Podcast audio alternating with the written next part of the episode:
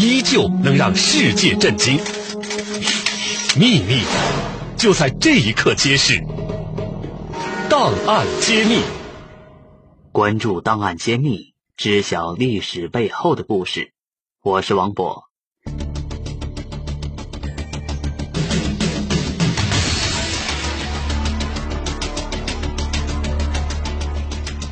冷战期间，美苏领导人一直被这样的问题所困扰：一旦两国间爆发核大战，国家领导人怎样才能躲过这致命一劫？在遭受核打击后，怎样保持军事指挥体系的畅通，并发起报复性的反击？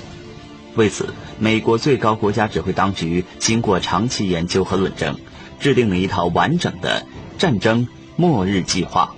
一旦获悉将遭到核打击，美国总统和政府要员将被迅速送到深藏山中的洞穴里，总统和国防部官员将在那里继续指挥美军向对方实施核报复。本期档案揭秘，我们将为您讲述的是冷战中美国的末日计划。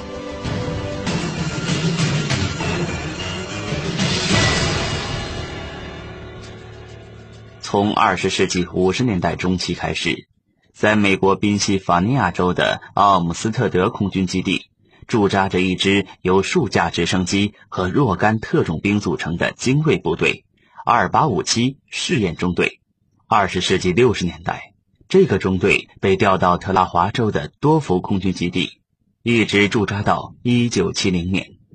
通常状态下，这支部队伪装成一个紧急情况时出动的军民联合营救小组，但他真正的任务是在美国遭受核袭击的时候营救美国总统。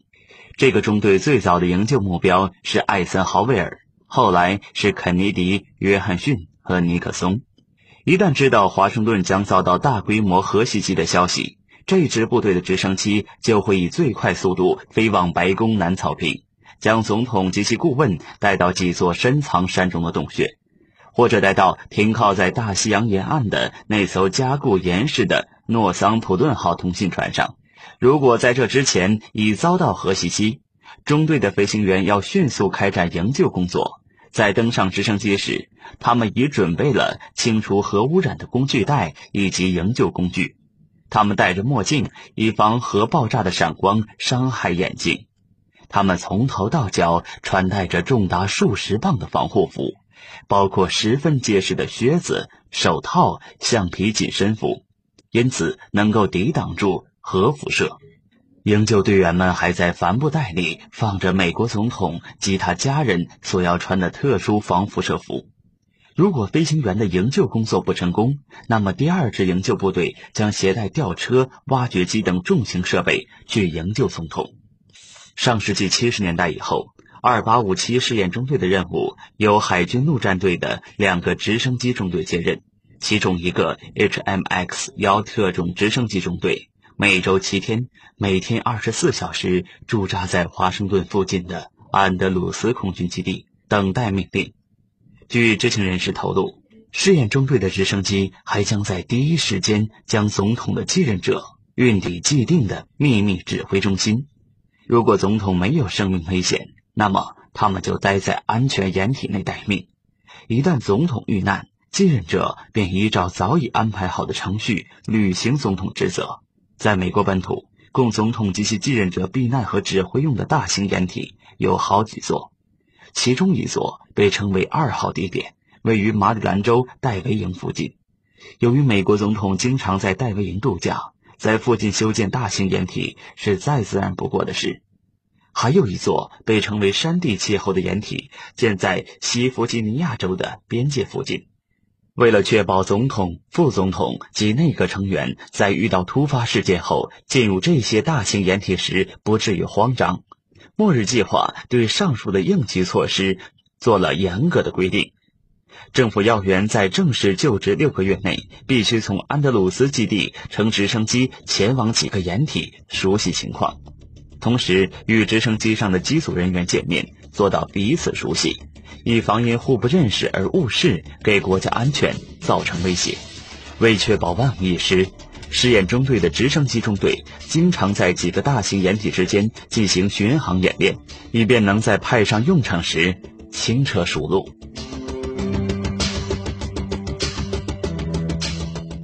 早在艾森豪威尔总统执政期间，美国的末日计划就已经基本成型了，并根据要求兴建了大批的备用指挥和通信设施。其中被称为“地下五角大楼”的国家预备指挥中心最为典型。这一中心建在坚硬的花岗岩下，拥有庞大的指挥、通讯与控制设施以及必备的生活设施。一旦爆发核大战，美国总统和国防部将搬到这座当时研制的核弹都无法摧毁的山洞里，继续指挥美军向敌人实施报复。地下五角大楼设在宾夕法尼亚州的格迪斯堡附近，在离它不远的地方还建有一个被称作芒特韦瑟的巨大山洞掩体，它用于容纳政府和军方要员。面积约两万平方米的芒特维瑟藏在坚固无比的绿岩山脉中，它一直是美国总统和要员躲避核打击的主要避难地。地下五角大楼以及附属的掩体设施建成之后，美国政府每年都要进行经过精心安排的演习，数千名官员在模拟核袭击的时候进行转移，作为演习的内容之一。地下五角大楼二十四小时监控和跟踪那些按顺序要继任总统的官员的行踪。如果美国受到核袭击的威胁，内阁部长和美国最高法院法官将被空运到这里。总统本人是否要到这里，则要根据受威胁的情况而最终确定。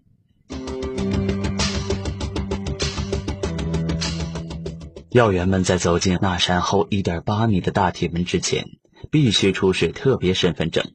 如果他们是在发生核袭击之后抵达这里，需要接受核辐射检查。受到核辐射的任何人都会使一系列传感系统出现变化，警报和指示灯将会同时做出反应。根据受辐射的程度，灯会显示黄光或红光。那些受辐射严重的人将被带到消毒室，用特殊的浴皂洗身，他们的衣服也将被烧掉。数辆救护车来回穿梭于设施中的地下医院，该设施储备着大量武器，还藏有一个火葬场。据芒特维瑟负责人回忆说，为阻止那些不在花名册上的人进入设施，芒特维瑟的执勤卫兵有权开枪射击，即便其中可能包括官员们的家属或误入者。芒特维瑟总共能够容纳几千人，只有总统、内阁部长和最高法院法官有私人住房。艾森豪威尔在他的桌子上放着核驾照。考虑到肯尼迪总统的身体状况不佳，地下五角大楼内专门为他设立了治疗床，同时还为那些无法应付紧张局面的人准备了镇静剂。掩体内的库存物品十分齐全，甚至包括避孕药片，这是为了使女官员不至于中断他们的用药周期。蒙特维瑟的一个地下气象站每天公布风向和风速情况，绘制潜在的核辐射图。该设施的电视台时刻准备通过应急广播系统向全国观众提供总统或继任者的情况。在另一个房间里安装有绝密的核爆炸警报系统，这个由传感器和铜线组成的系统纵横交错的把美国连在一起，对各地的压力、热度和强光均会做出反应。在每一幅装有几百个小灯泡的巨型地图上，红灯表明核爆炸地点。山顶上有一系列遥控照相机和辐射传感器监视这些地区。如果附近发生核打击，这些装置就会产生烟雾。该设施还设有备用辐射传感器，还有由保安部队组成的人体探测仪。他们将穿上防辐射橡皮服，冒险去测试空气中的核辐射强度。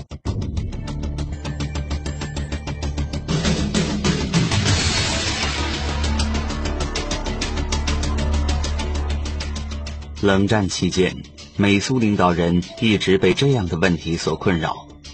一旦两国间爆发核大战，国家领导人怎样才能躲过这致命一劫？在遭受核打击后，怎样保持军事指挥体系的畅通，并发起报复性的反击。为此，美国最高国家指挥当局经过长期研究和论证，制定了一套完整的战争末日计划。一旦获悉将遭到核打击，美国总统和政府要员将被迅速送到深藏山中的洞穴里。总统和国防部官员将在那里继续指挥美军向对方实施核报复。本期档案揭秘，我们将为您讲述的是冷战中美国的末日计划。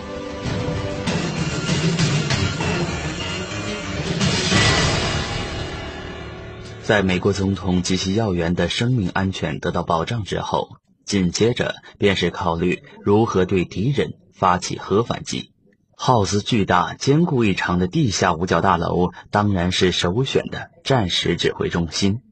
但除此之外，美国为确保核反击的及时有效，还建立了多重保险。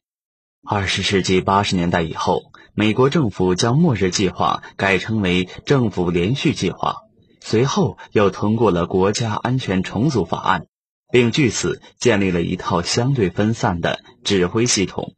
由主要指挥中心和次要指挥中心组成。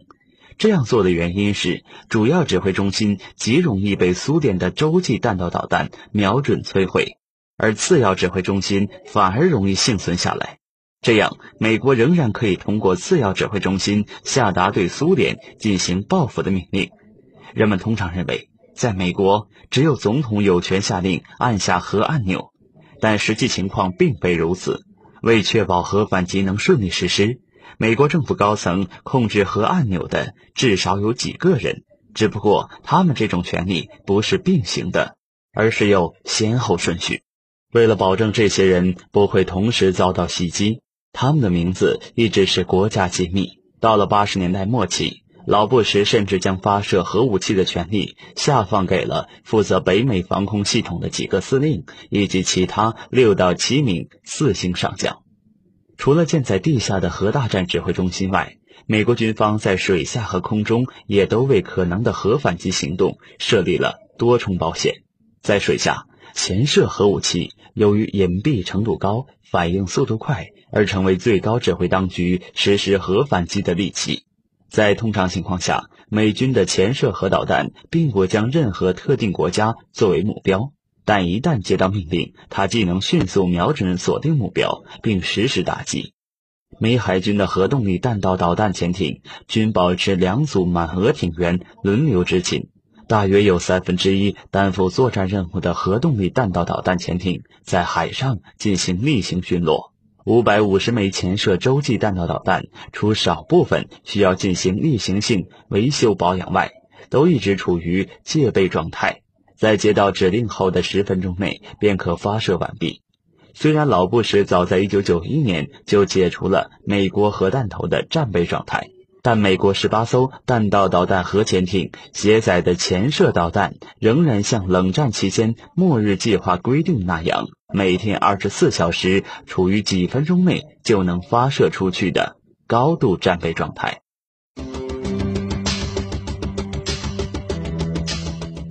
在空中，美国也有一个核大战空中指挥所。也就是每天二十四小时都保持有一架在空中飞行的 E-4B 核战指挥机。由于这个指挥所一直在空中，而且位置不确定，敌方要摧毁它难度可想而知。核战指挥机实施八小时轮换制，但要随时保持机上有一名两星将军。尽管随着冷战结束，美军的 E-4B 核大战指挥机已开始执行新任务。但这架飞机仍能在紧急情况下迅速做出反应。一旦五角大楼和地下指挥中心被摧毁，核战指挥机即可迅速担当起核战指挥中心的任务。据美军官员透露，E-4B 型机具有覆盖几乎所有无线电频谱的通讯能力，能够迅速地对全球美军实施通讯指挥。包括可以与隐蔽在大洋深处的美军弹道导弹核潜艇取得联系，使美军随时可以组织核反击。此外，末日计划还建有其他的核战辅助手段，其中一个名为应急导弹通信系统。该系统在导弹发射后，通过无线电与地面部队保持密码联系，以确保核报复手段的及时性和准确性。一九六二年，五角大楼一份研究报告曾对十名按顺序可能继任总统职位的官员所在的地点进行了昼夜观察和研究，结论是。他们中的所有人通常都处在对首都进行的核袭击的杀伤范围内。这份报告说，用一万吨级的核武器就可以摧毁在白宫周围八十公里范围内飞行的直升机。此外，有时还会有意想不到的灾难。在一次末日计划演习期间，艾森豪威尔由华盛顿车队护送前往掩蔽所。在他接近芒特维瑟的时候，一辆满载猪的卡车堵塞了狭窄的道路。护送总统的车队只好停下来，在卡车慢慢消失在山间之后，护送车队才得以通过。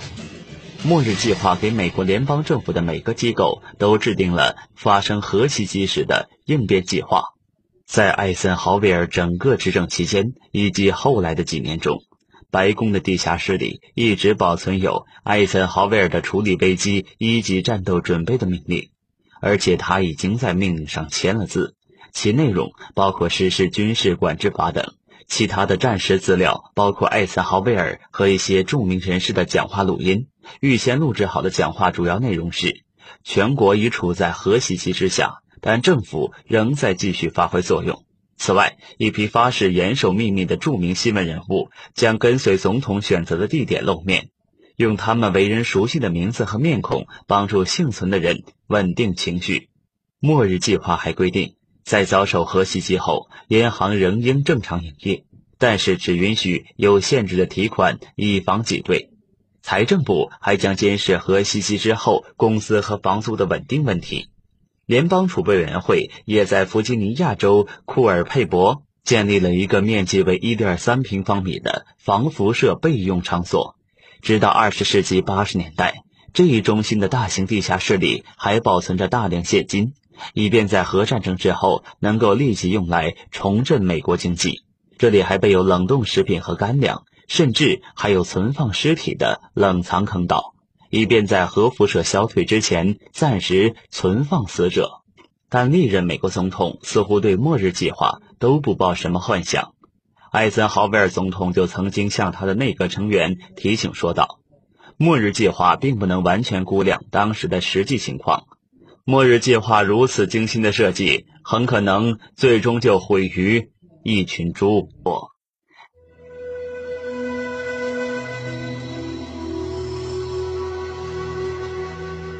冷战时期，苏联曾将天花病毒装入核弹头，一旦苏美核大战爆发，这些弹头将瞄准美国大小城市，直到最后一个美国人在地球上消失。这段令人不寒而栗的话，不是好莱坞《星球大战》里的片段，而是2001年在美国面世的一本书《灾难：过去和未来的天花杀手》的开场白。这本书的作者蒙特雷国际问题研究所的乔纳森·图克，在书中淋漓尽致地披露了一段鲜为人知的冷战史实。本期档案揭秘，接下来为您讲述的是。冷战期间，苏联曾将天花核弹头瞄准纽约。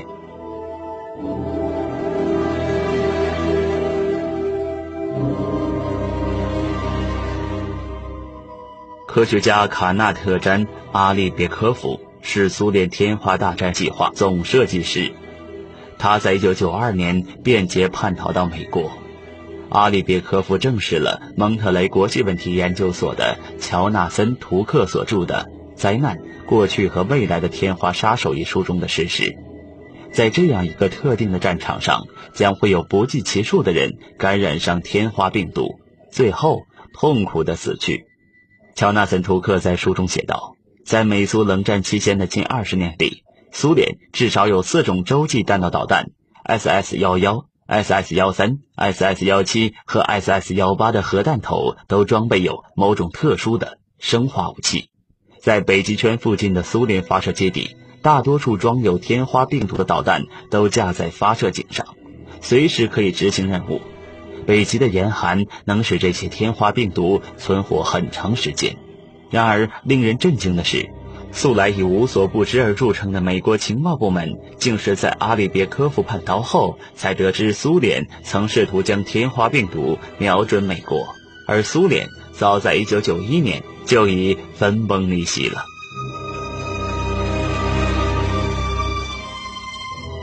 天花核弹头演出了更让人毛骨悚然的内幕。当时的苏共中央总书记戈尔巴乔夫亲自签署了这个天花大战的计划。阿列别科夫说，戈尔巴乔夫不仅知道天花导弹的存在，甚至亲自签署了苏共中央政治局文件，允许发展瞄准美国的天花病毒。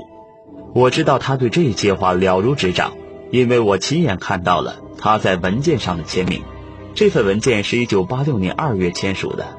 文件中全都是发展新型天花生化武器的项目。苏联不仅在北部地区部署了 SS 幺幺、SS 幺三和 SS 幺七等导弹，他的核专家们后来还研发了一种经过冷冻的特殊核弹头，装配在更先进的苏 SS 幺八洲际弹道导弹上。一般来说，核弹头发射进入大气层后，由于摩擦生热，会使周围大气急剧升温。而这种经过冷冻处理的核弹头，能使它载有的生化物质不致受到高温的破坏。一名美情报官员说：“当时我们的确见过苏 SS 幺幺导弹上装有奇形怪状的弹头，虽然我们不能确定这些怪物到底是什么，但曾经就怀疑它们是生化武器。”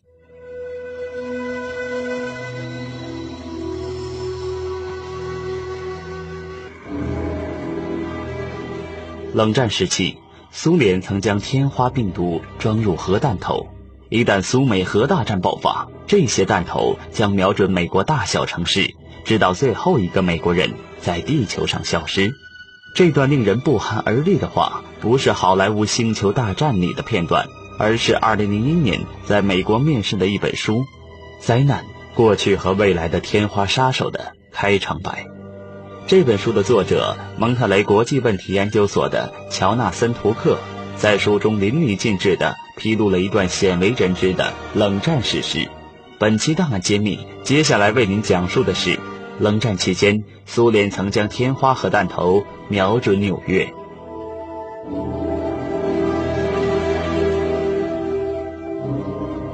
一旦爆发天花大战，后果将不堪设想。美国蒙特雷国际问题研究所的乔纳森·图克在书中说道：“如果苏联的天花弹头瞄准美国繁华闹市，这可能使美国遭受灭顶之灾，整个社会将在短时间内彻底崩溃。天花之所以让人谈之色变，因为这种病毒不仅繁殖很快，能在空气中以惊人的速度传播。”而且在感染后的短短十五到二十天内，致命率高达百分之三十。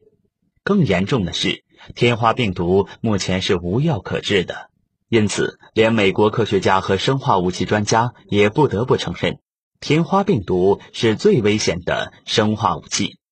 一旦被恐怖分子利用，美国目前是无法应对的。而当时最先进入苏联天花核弹头发射目标区的是纽约。芝加哥、西雅图和波士顿这些全美乃至全世界最繁华的城市，